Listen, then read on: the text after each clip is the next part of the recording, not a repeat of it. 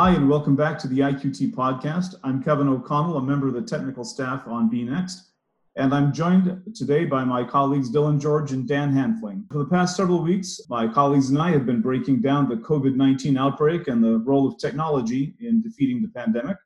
Everything from testing to contact tracing to data analysis and visualization.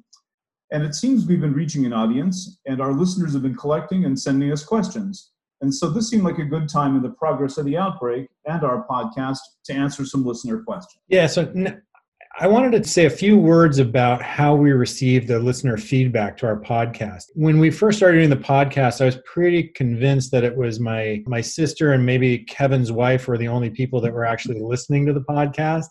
But we got a set of questions from my sister, and and and I have to say, my sister is absolutely absolutely wonderful she she's been listening and learning and thinking about how to help out during COVID nineteen. And um, first off, she's doing a great job. She's she's doing a great job keeping her family safe because she's staying at home. She's keeping her family home and keeping them healthy. Staying home helps, even though it might not seem like it does. Uh, keeping yourself and your family healthy is a big benefit, not only to you, but also to the community because it keeps our healthcare system, you know, from going on under and being overwhelmed. And and anyway, seeing the mass of information out there, the scientific language, and even misinformation being generated, she decided to do something. She started asking her friends what questions they had about COVID nineteen and to see if they had they if, if she could get them answers and help them out in any way. First off, you know, I love my sister. She's wonderful and and and, and she and her husband are you know really great examples of, of, of what it takes to, to raise kids and they're dedicated and loving. And so I'm, I'm clearly biased and and you know and i'm really proud of her. But so we're she's set us up with a handful of questions from some of her friends and we're here today to try to help out as best we can. Unfortunately we can't answer all the questions we received but we're going to try to get to as many as we possibly can and hopefully this this helps out. Why don't we start off Hey guys, before we get started, I, I, should just say I haven't even thought about having my wife listen to this podcast. So thanks for the great idea. well, great. We'll we'll we can, we'll boost our download number by uh, by one more. Yay! you don't have to listen. You just have to download people. Come on. That's it. That's it. there you go. So let's see. Our uh, our uh, our questioner Stephanie writes. I've been wondering about getting the antibody test. There have been conflicting reports about whether or not you develop some immunity to the virus if you've had it. Is the antibody test worth trying to get? Well, you know, the, there's been a great deal of, uh, of talk about the antibody test in relation to whether or not the results of such a test let you know if you've been if you are immune if you're immune can you go back to work if you if you've built up an antibody response to the virus are you then no longer or not going to be able to transmit the virus to others?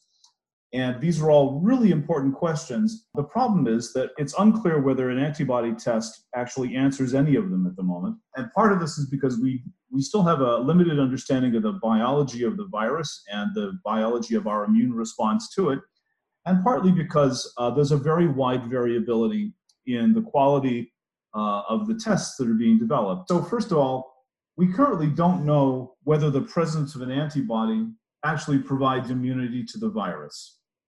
And we don't know if you if in fact you do get that immunity, how long that will how long that will last. The, the presence of antibodies in response to viral diseases, you frequently develop a, an antibody response, but it varies from disease to disease, from virus to virus, what the significance of that antibody response is. So, uh, on, the one hand, if you have uh, an immune response to the measles, you typically, if you catch the measles or you get a, a vaccine to it, you typically uh, receive lifelong immunity to, to measles after that time. However, on the other hand, if you either have the flu or you get a flu vaccine, the immunity to the flu, even that same strain, can wane over time. And there are some viral diseases for which there is no vaccine at the moment. Uh, and that's a that's a whole other branch of biology we won't go into today. So the, the, the again the, the message here is that we just don't know. More research needs to be done to determine how long lasting immunity to this coronavirus infection could be. Uh, and of course, we've only had this disease around uh, for the last three or four months, uh, four or five months. since late last year, so we really won't know for a while. We really need to continue to learn more, and the people developing the tests need more time to refine them. So let's move on to the next question. Here's one for Dan. And uh, Katie writes What changes would he recommend to hospitals to reduce the spreading of the coronavirus? I imagine they would be the same things that he would advocate to stop the spread of every hospital acquired infection, but maybe there's something different for this one. I think we have a big lack of treatment data reporting. So, Dan, what do you think? All right. Well, great. Thanks, Katie and Kevin, for uh, channeling Katie. Excellent question. And uh, I will put my clinician hat on. I'm a practicing emergency physician after all. So I've been in and around the virus in the hospital setting. And first thing I would say is, you know, this is an incredibly transmissible virus. It is very easy to spread. And that is why uh, we're seeing such um, concerning uh, presence, evidence, if you will, of clusters of patients who are coming in, particularly those who are susceptible and vulnerable. For example, when we see it spread in nursing homes or within household contacts. So uh, I think, uh, Katie, you're on to the fact that you know hospital-acquired infections have an entire protocol that are applied that is really based on uh, the fundamentals of uh, infection control and prevention. And, and this is where preparedness really matters most, where you know what supplies, what equipment, and what training is required to be able to affect those uh, principles and practices uh, most efficiently. I think one of the challenges has been, um, as Kevin said in response to the last question, this is a new virus. And so for many, even in the hospital setting, it is not uh, usual that they encounter uh, highly transmissible, highly virulent pathogens uh, and patients who can transmit those or who may be harboring them. And so it is somewhat unusual for the entirety of the healthcare workforce to have to engage in the use of personal protective equipment with masks and gowns and gloves and the processes for correctly putting them on and taking them off. And I think that this is where training uh, in particular uh, is most important. And I think we're getting better as we go mm-hmm. along, but that uh, continues to be an area that needs a lot of attention. And I, and and Katie, you make the point that you think we have a lack of treatment uh, data reporting, and I think I think you're right. We are seeing a lot of different ideas, and we're we're hearing a lot of different recommendations. And so this really speaks to the importance of having some kind of unified, you know, data reporting and, you know, data, data reporting system and the means for analyzing the data within that uh, system to be able to share best practices. And so I'll conclude by saying that one, one effort that uh, we did have a hand in helping to support uh, early on in the outbreak was the promotion of a telementoring platform uh, that is run out of the University of New Mexico. It goes by the name of Project Echo. And uh, actually, week in and week out, there are two, sometimes three uh, sessions uh, devoted to critical care and emergency department care. Last week, there was a special session on nursing home care. And so, at the end of the day, given that we are still learning about this, this disease as it continues to, to ravage our communities, uh, best practices and sharing of those best practices is really what we have to count on in order to address some of the concerns that you raised. Thanks for the question. You know, uh, Dan, you know, one of the things I was thinking about is as you were answering that question as well is um, I was talking with a colleague of mine the other day and saying, as bad as COVID 19 is right now, it's not the worst case scenario. You know, my colleague stopped dead and said, This is terrible. It's really bad. What do you mean that what's what would be the worst case scenario? And, you know, I, I pointed out to him, it's like, okay, well, we have the essential workers you know our uh, healthcare workers people that are working in groceries people that are working in the transit industry helping people get to where they need to go uh, people that are picking up our garbage uh, people that are helping get our electricity to our houses. All those people are taking the sacrifice for themselves and the risk to themselves to go and do their job. I mean the worst case scenario to me would be the situations where those essential workers i mean primarily those healthcare workers like you didn't go and do their job. Or the worst case is where they would get in, infected, sick, uh, and die, and we would lose that capacity. And so, first off, you know, thank you for what you do because I know that that's a, a hard thing to do to go into those situations. And thank goodness we have people like you. But that is really, I mean, thinking about hospital acquired infections, you know, that really is a frightening thing to think about how it could devastate our health, our, our healthcare uh, infrastructure and the people that are, are doing what they're doing as frontline workers to, to keep us safe. Uh, and so I think this is a critical situation of what it would really tip us into a worst case scenario versus where we are, where it's a, COVID's bad. Don't get me wrong; it's a scary disease, and it scares me. But it could be a lot worse if if it devastated and scared people to not come to work. Yeah, absolutely. Well, I, I appreciate the recognition, but I, I think you know to your point and to the point that Katie brought up in the question is you know how do, how can what recommendations can we make to reduce the spread of this virus? And I think you know it's going to take uh, everyone's participation, uh, as you stated at the beginning, staying home when you can stay home, or adopting safe practices when you are in those frontline positions uh, to, to, to protect both yourself, your family, and those around you uh, in your community. So, wow. The next question uh, from Heidi is a short question, but the implications are really, uh, really tremendous. What are there or aren't there to support whether this virus will be seasonal like the flu? Yeah, please, Dylan, jump right in. Yeah, this is a this is a really tricky one, and as we pointed out in both of the preceding questions, this virus has only been around for a handful of months in the human population. We just don't know a lot about it right now, so we're learning on a day by day, on a week by week basis. Our colleague Mark Lipsitch, who is a you know world renowned epidemiologist at Harvard, he wrote a wonderful piece on the potential of seasonality of COVID 19. And we can put the information of, of where he was writing that into the podcast uh, notes later on. But in the piece, Mark really talks about four main factors that influence seasonality and pathogens. And those four factors are environmental factors, human behavior, host immune system, and then last but not least, the status of, of, of susceptibles. And so, to take the first one, environmental factors, there's been some good research showing that absolute humidity is correlated more with transmission. Uh, and so, some experimental is, work has shown that, dry, that the drier it is, the more transmission that happens between people for respiratory pathogens. But even with that kind of information, it should be noted that transmissibility does happen in humid areas. In, in countries that have high humidity, they do still see the flu they do still see respiratory pathogens being distributed about. And and as well we do see transmission of flu throughout the year. It's just not as high in the summer months as it is in the winter months. And so that's not to say that it's the, the only driver. So so environmental factors particularly absolute humidity is is is a factor.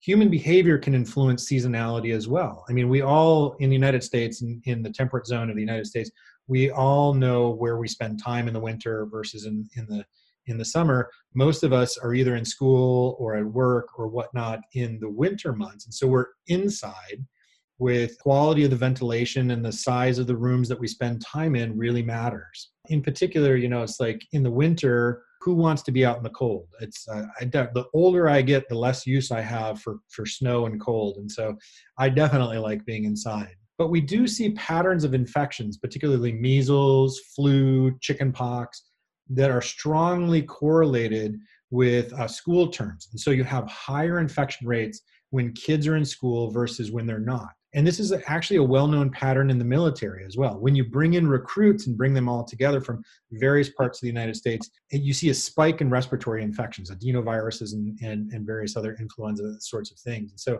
you know for covid-19 there there is a little bit of discrepancy here though too because we know that kids get infected. We've seen this from the data from china from italy and even now here from the united states but we don't have that good of an understanding of how well kids transmit the infection and um, or spread it themselves. I mean for flu it's well known that kids are just major vectors of spread. They're little like little petri dishes that are running around with their little jam hands, spreading flu everywhere. It's uh, it's what makes them adorable. You just gotta love them. but we need, uh, but so, but we do need to learn more about COVID nineteen transmission and the role that kids play uh, to have a better assessment of whether or not schools are, are a function. But human behavior, and so how we come together, where we spend our time, are we in close contact with one another or are we outside where respiratory pathogen uh, transmission is not going to be as big of a concept uh, going forward. So environmental factors, human behavior. Now, host immune system. There is some evidence that you know, I mean, we generate vitamin D when we're exposed to ultra ultraviolet light, and so when we're outside and we're in in the sunlight, we actually generate some vitamin D, and it stimulates vitamin D development. And and uh, and so when we're outside in the summer, we actually get more of it, and it actually stimulates. There's some evidence that it does a good job at stimulating our immune system. Uh, and so, while that undoubtedly is a factor it's probably a smaller factor but you know that's that's something to think about as well and then and then the, the, the last one is this idea of how many susceptibles are there in the population? Now so for covid-19 we know that the human population is is immune because this is a newly emerged infectious disease. So we know that there's no pre-existing immunity or at least that's the assumptions that we're making uh, for this particular virus. And so, as we see infectious disease epidemics rise, that means there'll be fewer and fewer susceptibles in the population. And so, and then once we hit this level, what's referred to as herd immunity, that's the proportion of the population that is largely infected or is, has been infected and is immune and no longer can actually carry on the chains of transmission. And so you, you see the sputtering out of what's happening going forward in the in the outbreak so this this happens this can happen seasonally if there's any seasonally forcing function you will see that amplified because of this change in susceptibles through time and so that will reinforce some of that seasonality. So just as a kind of interesting side note here though too in animal populations humans we reproduce all the time. We're just constantly reproducing whereas many animal species they reproduce just once once in a season. So it's a in the springtime you see a lot of newborns in wildlife populations. And so this this this pulse of newborns allows for um, a whole new uh, segment of, of wildlife populations to be susceptible. And that drives a lot of seasonality in um, wildlife diseases because they have seasonality of births, seasonality of susceptibles, and then therefore seasonality of, of disease following after the susceptibles and chasing them and driving them in. So those are the four kind of main reasons of why you would see seasonality in COVID, whether it be, you know, the depletion of susceptibles, the host immune system, the human behavior of how we generate contacts, and then these environmental factors. Now, but, but we just don't know what the main effect uh, is going. Any of those are going to have on COVID yet, and I think the consensus right now is that we need to watch and wait, uh, and that it's probably going to have an effect to what degree the effect is going to be, we don't know. And there's significant discussion right now about the second wave uh, coming in fall and lots of concerns about that. So uh, I want to, Dylan, that was terrific. I think we should probably say that none of our comments here today are intended to advocate vitamin D, whether obtained from sunlight or or supplements, as a uh, as a preventative measure. Yeah. You know, I think it is well established that uh, overexposure to UV and sunlight, you know, is a, uh, a cause of skin cancer. So please be very careful uh, yes. with that. And the idea that one might rely upon uh, the development of herd immunity as a uh, as a response strategy is probably also risky on a population scale as well. Yeah, there's been there's been a lot of discussion about. I've, I've seen some reports of people trying to actually get infected and trying to do these things. Or concern about that um, situation is that we don't have good therapy. All we have right now is supportive care, and and as Dan mm-hmm. was talking about Project Echo and that sort of thing, we're getting much better at understanding how to treat individuals and and provide that supportive care because we're understanding the disease better and and how it's creating pathologies in the individuals and um, and so that's great, that's wonderful. But because we don't have a clear understanding of how to treat and we don't have therapies in terms of drugs or vaccines, it's it seems to me it seems a bit reckless and dangerous to go that route. I mean, the, the preferred way of attaining herd immunity is through a vaccine. The vaccine is the long term solution.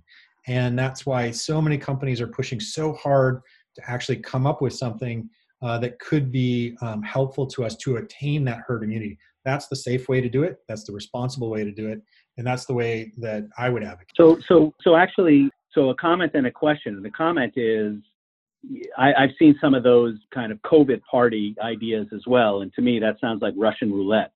uh, awfully, awfully dangerous because, uh, you know, as we know, the vast majority of folks who are exposed will have a uh, you know, from any anywhere from asymptomatic to a mild to moderate course. Uh, some of that may be a little bit rougher than others, but for about 20% of the population, they can get very sick, and we don't know all of the host factors that might predispose one to having a rougher course than others. Related question, though, that has captured some attention, although not a lot, vis-a-vis vaccines, is the notion of challenge studies. Uh, this idea that we would take a voluntary group of folks who would be willing to take the vaccine and would then be willing to be exposed to the virus. Thoughts about the ethics or the practicality of those of those challenge studies and what why are they even coming up in discussion now? Sure. Well, you know, from a well, let's let's take let's take practicality and ethics separately. As a formal experimental practical matter, yes, a, a challenge study is uh, a very powerful way to get at the efficacy of a vaccine. That there's no doubt about that. And we do do that not with humans, but typically often with animal studies. We will administer a vaccine and then later a challenge and look for uh, an impact on on the course of the disease and and on and on severity and things along those lines. At this moment, I'm not quite sure where to think about ethics. We we never do those kinds of experiments on human beings. At least it hasn't been a discussion within my professional lifetime uh, about this up until uh, some of these discussions that that you've mentioned, Dan. Dylan, what do you think? Yeah, no, I think that um, uh, I'm not an ethicist, and so um, you know, state state that out right out of the gate. And then mm-hmm. it's not it's not my field, and I haven't spent a lot of time thinking about this. But I do think that um, the there is a fundamental difference between doing cha- human challenge studies and doing um, uh, you know COVID infection parties, because the fundamental difference is that people that would participate in human challenge studies would be closely monitored by a medical professionals to make sure that they could receive supportive care very quickly and mm-hmm. very uh, efficiently and they would be monitored for you know the period of mm-hmm. time that you'd be in the incubation period and i think the, the major idea behind human challenge studies is if if you could have a group of volunteers and they would have to be true volunteers not you know you know pseudo volunteers but true volunteers to come up with responses would that mean that there'd be fewer people that would be subjected to the the vaccine challenge that or the vaccine clinical trial going forward mm-hmm. you'd get answers faster mm-hmm. you'd have fewer people involved in the clinical trial and therefore less subjected to you know adverse effects of the vaccine and that sort of thing again it's mm-hmm. like balancing the pros and cons and the ethics of all of that uh, is, is a little bit beyond me. It's not my uh, expertise, but at least on the surface, it's something to consider in terms of whether or not it should could crash the schedule. I know our right. colleague, uh, one of our colleagues, is, is strongly opposed to it, and um, mm-hmm. so I think it is a topic that divides or is is a, an area of active debate uh, uh, within the medical profession right now. Right, I, I agree. What, what do you think, Dan? Yeah.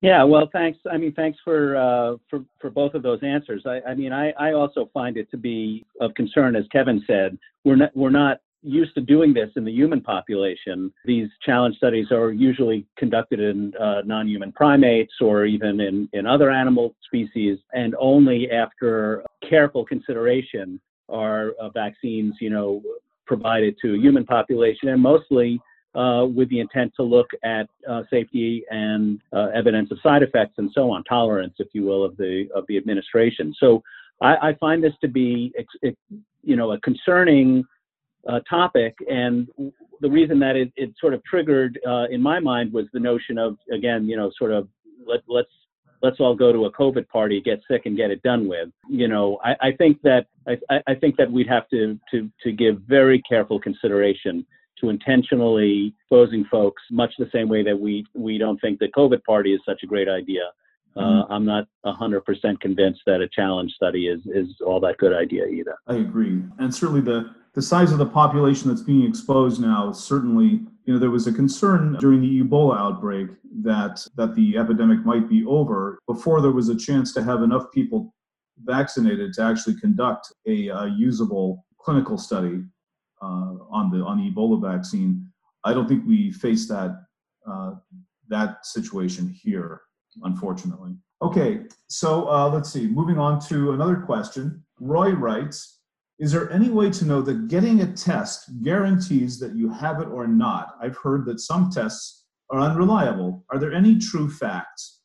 Well, I would say that the truest fact is that any test that you get won't guarantee that you that you do not have the disease. I think that's a pretty safe um, a pretty safe uh, uh, assertion.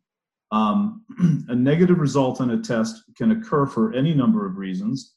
Um, one, you might have only been exposed yesterday and your body has not developed either an antibody response or had enough time to uh, let the virus multiply to the levels necessary to trigger some of the tests. Uh, we have heard that, um, and we believe, you know, we and we believe the uh, the news that uh, there have been um, some failures in the uh, in the way that which uh, people are being sampled. Um, not everybody who gets the swab up the nose necessarily has a sample that's collected um, that is well, I'll, I'll just say it this way, goopy enough uh, to carry uh, enough of the sample back to the laboratory. uh, and it's pretty unpleasant, and sometimes uh, people just don't make it all the way through the sampling process. So, so there's that. Uh, but I think what they're really getting at here is the nature of the test. and so all of these tests, whether it's uh, the, the RT-PCR test or the so-called molecular test for the presence of genes that are of, that that uh, that belong to the virus, or the antibody tests that uh, tell you uh, in retrospect whether you've been exposed. Uh, these tests uh, need a certain amount of either the virus or these antibodies to be present in the body. They have a what we call a limit of detection. um, and uh, down to the limit of detection in the laboratory, some of these tests are in fact quite accurate. But uh, the way that the test behaves under pristine laboratory conditions is different uh, than the way the test behaves in the real world. And so, um, and so, no, you cannot say that there's a guarantee that you have it or not. What um, a responsible practitioner uses a test result in addition to uh, other clinical signs, the, the patient's history, uh, their, the patient's medical history, the patient's social history are they have they recently been exposed to people that are known to carry covid-19 uh, as part of a uh, um, a collection of information that uh, that a practitioner uses to to assess um, the likelihood of, of a covid infection. Okay let's see um, so here wendy has a question for dan um, can i get it from mosquitoes those damn things love to bite me. All right, Wendy, I've got I've got a recommendation for you. Hit back. um, all right. So so look, you know, mosquitoes are known to to uh, transmit uh, a number of uh, infectious diseases. In fact, uh, a number of of the most concerning infectious diseases with regards to the sort of global burden of disease, if you will uh, particularly when we think about sub-Saharan Africa and South Asia. You know, talking about malaria, yellow fever, uh, dengue, chikungunya. Uh, those are all mosquito-borne uh, illnesses, infectious diseases.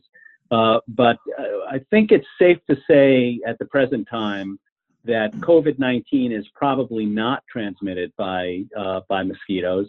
of course, um, you know, uh, where there's a will, there's a way.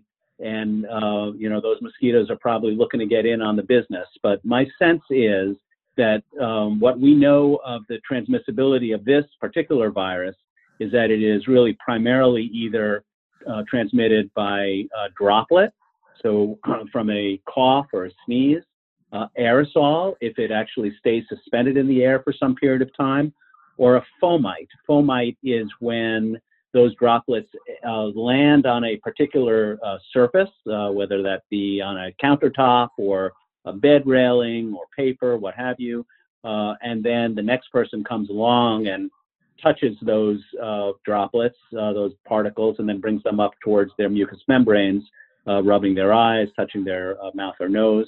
Uh, so those are really the, the known and expected means of transmission uh, of this virus right now. So, Wendy, hit back.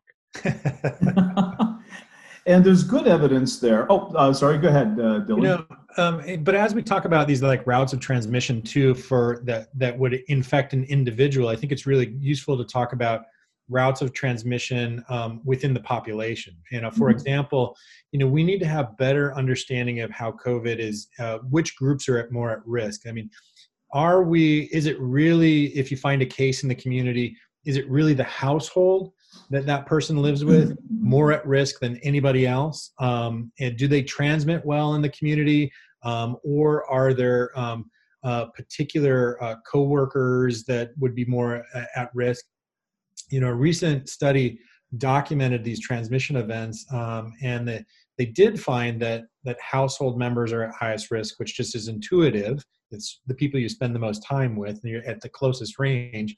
Um, and then also, you know, transmission after five days after symptom onset, you know, you really start to lose uh, transmissibility after that point. And the, the, the most frightening thing, and, and a lot of people have talked about this as well, is this pre-symptomatic or transmitting before you actually have symptom onset. And then and most people are talking about two days before you have symptom onset is when you're starting to see actual uh, a lots of a high viral load and a lots of transmission had and shedding going on. And um, it's it, you know those things are pretty concerning as well. Um, and um, as we've talked about in past uh, podcasts this idea of contact tracing or I, you know, trying to go into the community and chase down the virus and pull it out of our, our and create fire breaks around it so that it, it can't go any further in our communities. We also can think about contact tracing as a way to understand or get better data on these major uh, vectors or these major ways of transmission within the population.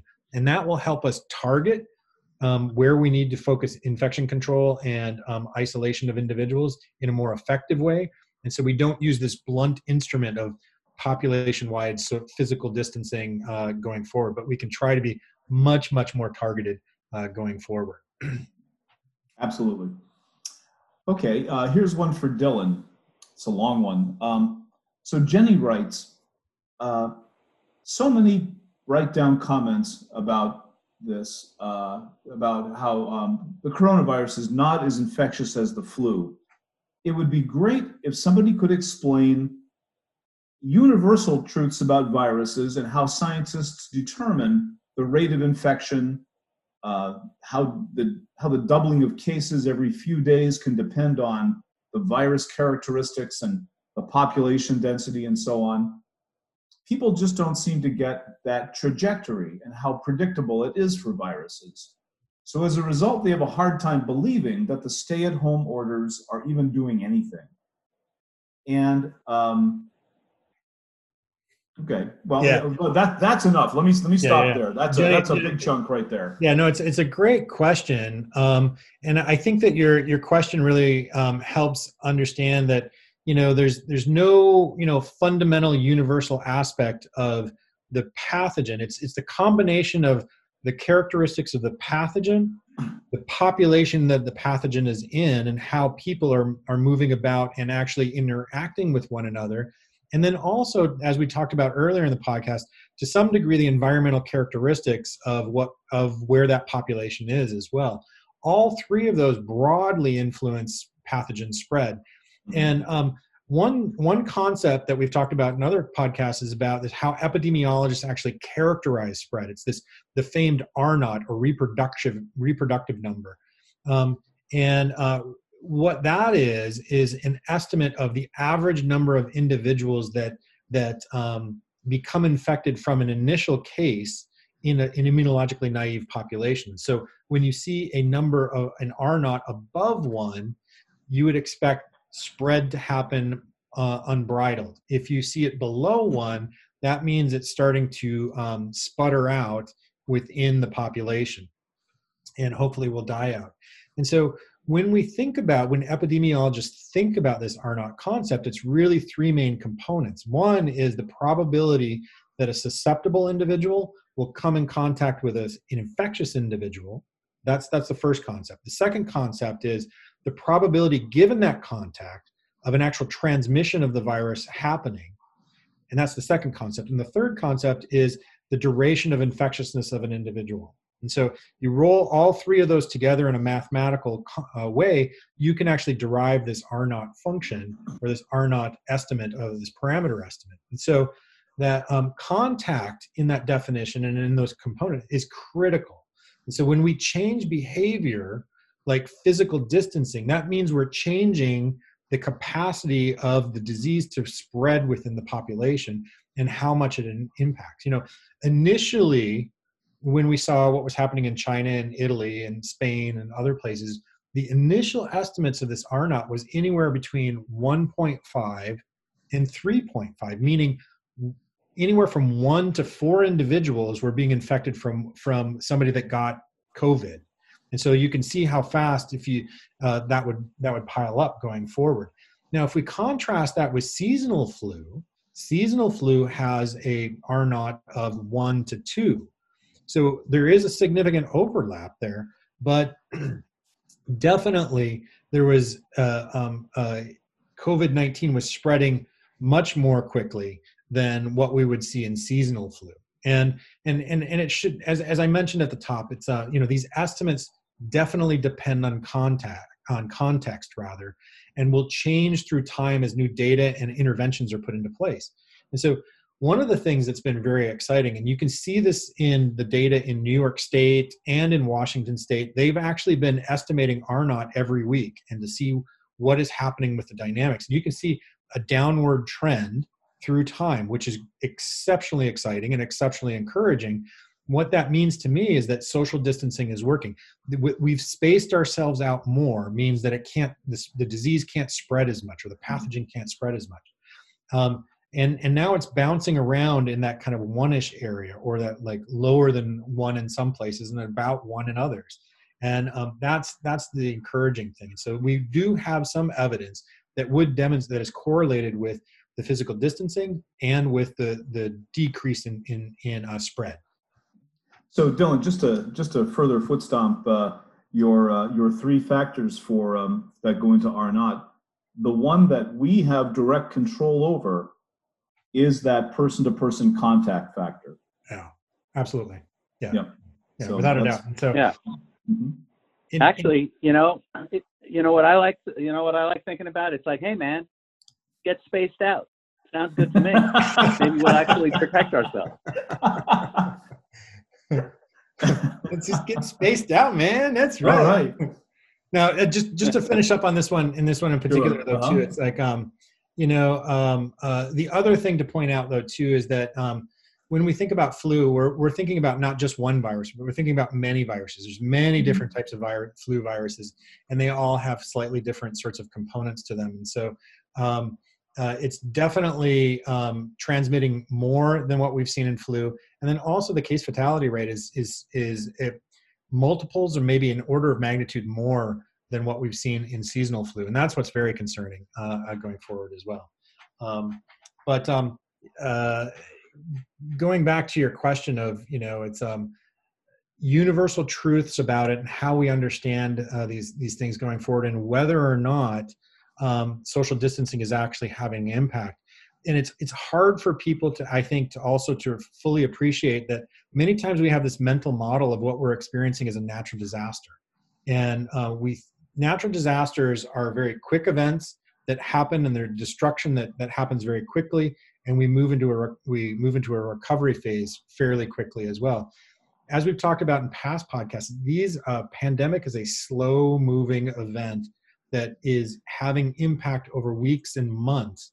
Um, and the uncertainty about what's happening is uh, really challenging.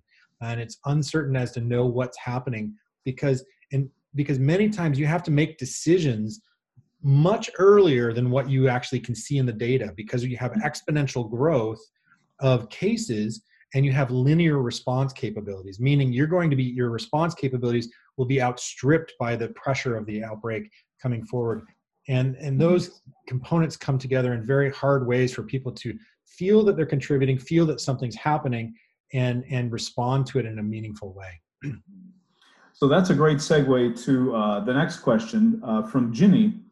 Um, and I'll hand this one over to Dan. Um, what are the best sources to check for new scientific info? Well, besides this podcast, of course. Oh, well, I mean, but with goes without Absolutely. uh, now that the media uh, has gone down the farther road with political biases, uh, most things are not being written by scientists that you see out there. Hopefully, hopefully, responsible reporters are actually sourcing uh, from credible scientific sources, right? Um, but uh, uh, how do you know? How does the ordinary listener begin to you know sort the the wheat from the chaff? Yeah, yeah, no, that's a good question. Well, you know, there are a lot of talking heads on TV. Uh, so the ones you should pay attention to are the B.Next talking heads, uh, Dr. George, yes, Dr. O'Connell, Dr. O'Toole, Dr. Borio, and myself. Uh, beyond beyond our uh, cohort, uh, I think this is a great question, and and even for experts like us, uh, and I think I can speak for Kevin and Dylan on this uh, it's a real challenge uh, sorting through lots and lots and lots of information. If anything, uh, this has shown us uh, what a data explosion looks like and what an information explosion looks like and what a uh, you know what a challenge it is to be able to uh, to make sense of everything that is coming at us fast and furious. So from the clinical perspective, I'll I'll I'll start and then I'll turn it over to to uh, to the guys to to see uh, where you guys are looking for for sources of information. But for for the clinical aspects of this, there are three uh, websites that I uh, have put up on my uh, on my bookmark bar, you know, at the top of the top of the page, and and I look at you know fairly regularly. The first is from the National Institute of Health and they have a, a coronavirus diseases treatment guidelines. Uh, so for clinicians like myself, it is really a, um, a good place to start with regards to looking at what is what what is what is acceptable, what is being trialed, what has uh, some data behind it, or what doesn't have data behind it, and therefore cannot be recommended as a strategy going forward. we won't talk about uh, any specific uh, um, uh, uh, medications there, except maybe it was related to the question that Wendy asked earlier about mosquitoes. Never mind. Um, so that's the first place I go. The second place that I like to go is a place called the uh, Institute for Healthcare Improvement, or IHI, uh, who uh, have put together a tremendous dashboard on all things COVID 19 related uh, including linkages to a lot of the material that is now being made available outside of the paywall in some of the most prominent medical journals uh, across the globe, including New England Journal, JAMA, uh, the Lancet, uh, British Medical Journal, etc. Uh, so that's another place that, that I like to go. Uh, and then the third, specific for the kind of work that I'm doing in the emergency department, comes from essentially a, a, a wiki uh, effort that was uh, homegrown, if you will. Uh, it started out of the uh, Harbor UCLA um, uh, Department of Emergency Medicine, and it's called WikiEM. Uh, and again, if you if you were interested in this, it would be wikem.org. and that is also another useful, clinically focused, you know, repository of information. So I think it's a great question. Um, I think one of the one of the lessons learned, if you will, going forward is we're going to have to figure out how do we, what tools can we use, uh, including some tools that we that we look at from within our vantage point at In-Q-Tel. What tools can we use to help us sort the wheat through the chaff and be able to um, allow AI or other web crawlers uh, to help us and guide us to the information that is most credible and most relevant for the questions that we're asking. How about you guys? What are you, what are you guys looking at? Um, so the uh, the world that I live in is uh, uh, pretty nerdy, and a lot of the data that I look at are um, uh, fairly down in the uh, in the scientific weeds, um, and so maybe a little a little hard to uh, to access for for you know, for the general reader. Um, I think a good overview of the status of the of the outbreak um, can be seen at the Johns Hopkins uh, coronavirus uh, dashboard website. Um, that site is uh, is uh, very rich in uh, data that they collect not only inside the United States but from around the world. Um, I also spent a lot of time thinking about uh, the status of COVID testing and uh, that's a bit of a wild west right now. Um, but there are some websites that are collecting and collating data on tests that are being developed. Um, be very cautious when you read these websites about the claims for uh, the sensitivity and specificity of these uh, um, of these tests. Uh, very, very few of them have been uh, tested extensively. Uh, even those that have received the emergency use authorization from FDA have not been tested to the extent that we would in non-COVID situations. Um, Dylan, what have you been looking at? What what are what are your one or two that uh, that you look at? Yeah, no, there's there's a, actually there's a handful of people that I follow. I mean, I, I definitely agree with Dan though. I mean, it's like my colleagues. Uh, I mean, here in B.Next are absolutely world class and wonderful, and it's like we I think uh, we take advantage of that a lot. I mean, uh, Tara O'Toole, who leads our group, is is phenomenal. I mean, Dan is just an amazing resource. Uh, Kevin, every time there's something about testing, it's like I always go and talk to him because he's just a wealth of knowledge. Lou Borio understands medical countermeasure development and testing uh, better than any uh, of the rest of us in our group. She's just fantastic. Um, and uh, you know, and then our other colleagues, uh, Joe and JJ, they're they're phenomenal as well. They they really help us get have a better understanding of what's going on in in these particular spaces. So valuable resources there, without a doubt. Um, a couple other people I wanted to highlight though too that you can follow on Twitter. I mean, it's like Caitlin Rivers is just a phenomenal epidemiologist. As uh, uh, Marc Lipsitch, who I already mentioned, he's at Harvard. Caitlin Rivers is at Johns Hopkins University. Uh, Marc Lipsitch is is at um, uh, um, Harvard.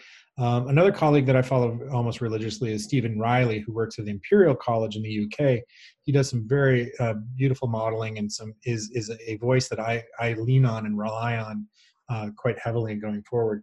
Um, uh, the other person that uh, that I've loved recently, though, too, and I, I've never met in person, but it's somebody that works for the Financial Times. It's it's, a, it's somebody by the name of John Burn um, Murdoch, who's a visualization expert actually, and he's put out some eh, beautiful visualizations of of different aspects of, of COVID nineteen. And um, one, I just love the visualizations. They're they're easy to interpret and they help me understand things very quickly. Um, but they're just an example of how to communicate data more effectively um, and and how to do that in a concise and powerful way as well. So those are those are a couple other resources that I would highlight. well, uh, I want to thank all of those who wrote, and I want to apologize to a few more of them. We haven't been able to cover all of their questions in the time available this uh, this week. Uh, there may be some time next week to follow up with uh, the uh, with some remaining questions. Um, please uh, keep them keep those cards and letters coming. Um, we uh, we love the feedback. Uh, the questions are always a great jumping off point uh, for uh, for further discussion.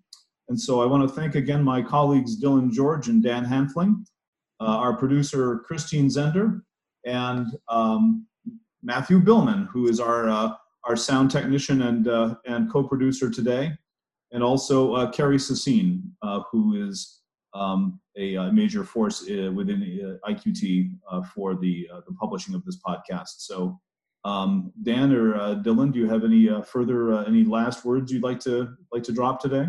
Just to, I completely agree with you. I really appreciate all the questions. It was really been helpful to think through some of these how to address some of these questions and mm-hmm. and and put them forward. So, thank you very much. Really appreciate it. All right. Yeah, I'll just conclude by saying stay safe, stay smart, stay healthy. Amen. Amen. All right. We'll uh, we'll talk to you all next time. Bye bye now.